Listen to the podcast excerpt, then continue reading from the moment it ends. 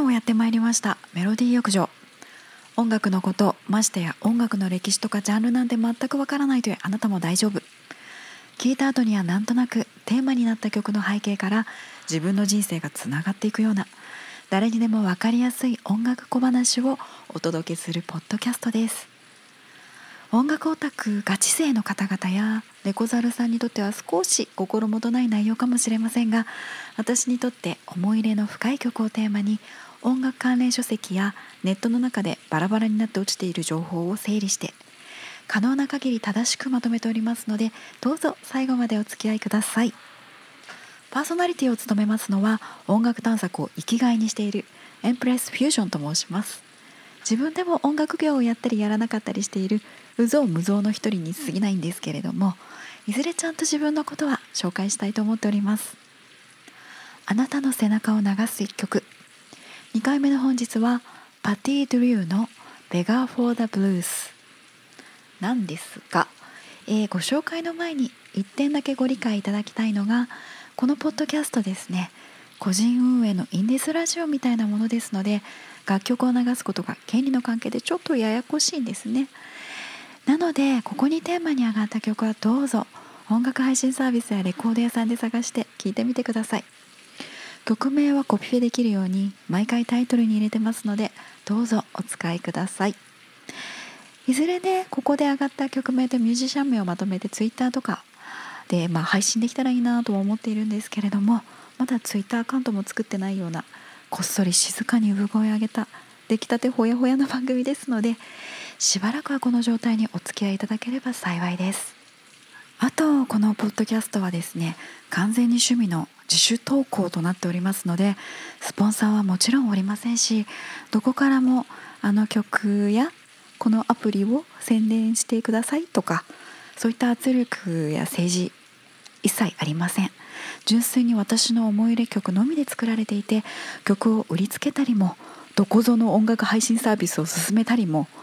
しませんのでどうぞ皆様ご安心してお聴きください。はい。それでは Patti Drew が1969年にリリースした「Beggar for the Blues」をご紹介したいと思います。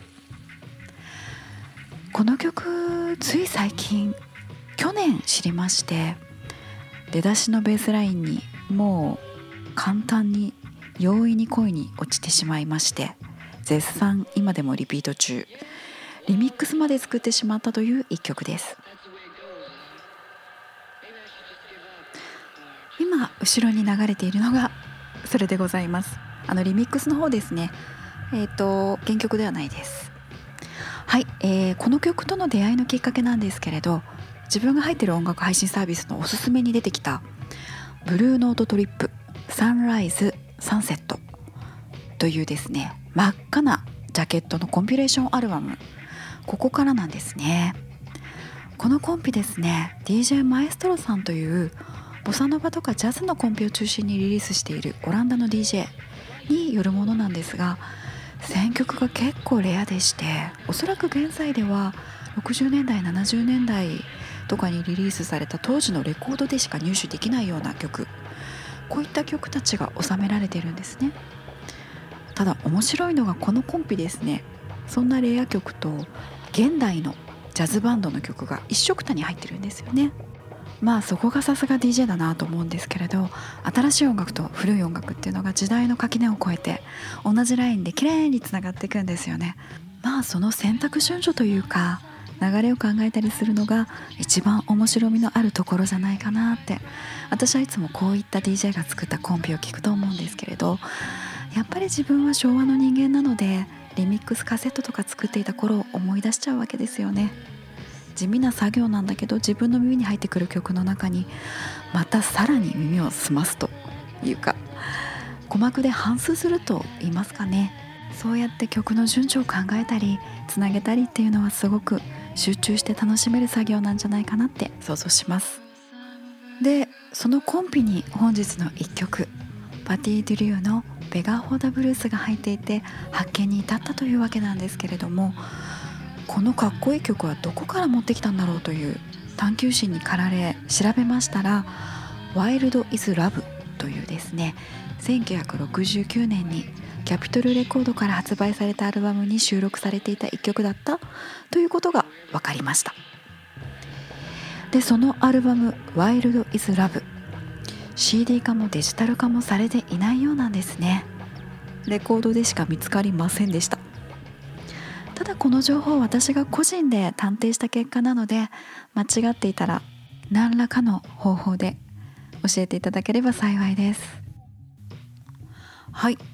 中古レコード屋さんがオンラインに上げられているこのレコードの説明欄。これを読むとですねどうやらアラウンド B の愛好家にとっては知る人ぞ知るみたいなシンガーらしいですね。Beggar for the Blues が入っている元のアルバム「ワイルド・イズ・ラブ」にはレゲエ方面にも人気の曲が入っているとの情報も見ました。日本でもねきっとそのレコードうちにあるよっていうさっきのマエストロさんみたいな DJ DJ だけじゃなくて本当にあの R&B 好きな方いらっしゃると思います。でパティ・ドゥリューというシンガーについては1964年にデビューして71年あたりまで活躍されてその後パラパラとステージに上がったりはしていたらしいのですがまあわずか5年ほどの活動期間で一線は退かれたそうです。さてそんなパティ・ドゥ・リューの本日の一曲「ベガ・フォー・ザ・ブルース」という曲なのですが音楽好きの方にとってはもしかしたら耳にしたことのある響きなんじゃないかなと思います。これですね。ナット・キング・コール。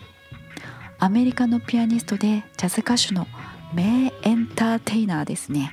その彼が1960年に発表したアルバムに収録されていた曲っていうのが原曲なんですね。そのアルバムのタイトルもなんと「ワイルド・イズ・ラブ」パティさんのアルバムと一緒です。ちなみに発売元も同じくキャピトルなんですね。これですね実は収録されている曲もナットキングコール版とパティ・ドゥリュー版全部2つとも一緒なんですね。つまりコールが1960年に発表したアルバム「ワイルド・イズ・ラブ」をアルバムごとまんまカバーしているのが9年後1969年に発表されたパティ・ドゥリューの同名のアルバムということになります。この元ネタの方のコール版「ワイルド・イズ・ラブ」なんですけれど小話としては結構興味深いのでパティ・ドゥリュー版「 Beggar for the Blues」の話に先んじて元ネタの方のアルバムについて触れたいと思います。ナット・キング・コールが発表した「 Wild Is Love」はコンセプトアルバムなんですね。どんなコンセプトかと言いますと愛を探す物語なんですね。えーとこのコール版「 Wild Is Love」アルバムを通して曲と曲の間にナレーションが入ってるんですけれど主人公がアルバムの最初から最後にかけていろんな女性の愛を手に入れようと試みる。その様子っていうのがナレーションで挿入されているというまあ出会った女性に対しての大人の心の動きをこう表現するナレーションが入ってくるっていうわけなんですがこのコンセプトですねブロードウェイのミュージカルにも発展したらしいですね。ただそっちはナットキングコール本人が出演したにもかかわらず失敗しちゃったらしいんですけどね。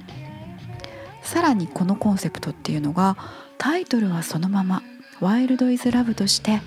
今度は1961年後半にカナダでテレビドラマにもなったということなんですね。ただこれすっごくやるせないのがアフリカ系アメリカ人のコールさんとカナダのヨーロッパ系のパフォーマーだったラリー・カートさんとの間にまあドラマのシーンとして物理的な接触があったということで1964年まではアメリカで上映されなかったそうなんですね。物理的な接触っておそらくラブシーンなんじゃないかなと思うんですけれど今ではアメリカのドラマなんかもう人種を超えたそういうシーンなんて普通にあるわけだし見れるわけですから今私たちがそんな自由な愛の表現というのを見ることができるのは先代の人々がこう壁を打ち壊してきてくれたからなんだなとしみじみ感じてしまうエピソードだなと思いました。まあそんなわけでドラマ化までされた「愛を探す物語」というコンセプトですが1969年にパティ・ドゥリューによって愛を探す主人公というのが女性に変わった形でさらに楽曲もですねコール版に比べてもうもっとずっとファンキーでグルービーなテイストにアップデートされているわけでございます。パティ・ドゥリュー版は本当にもう跳ねるようなベースとコンガとかフルートとかブルースハープですね。これかっこいいんですけどもめちゃめちゃリズミカルに絡み合っていてブラックスプロイテーションフィルムで主人公が走り回ってる時にかかりそうな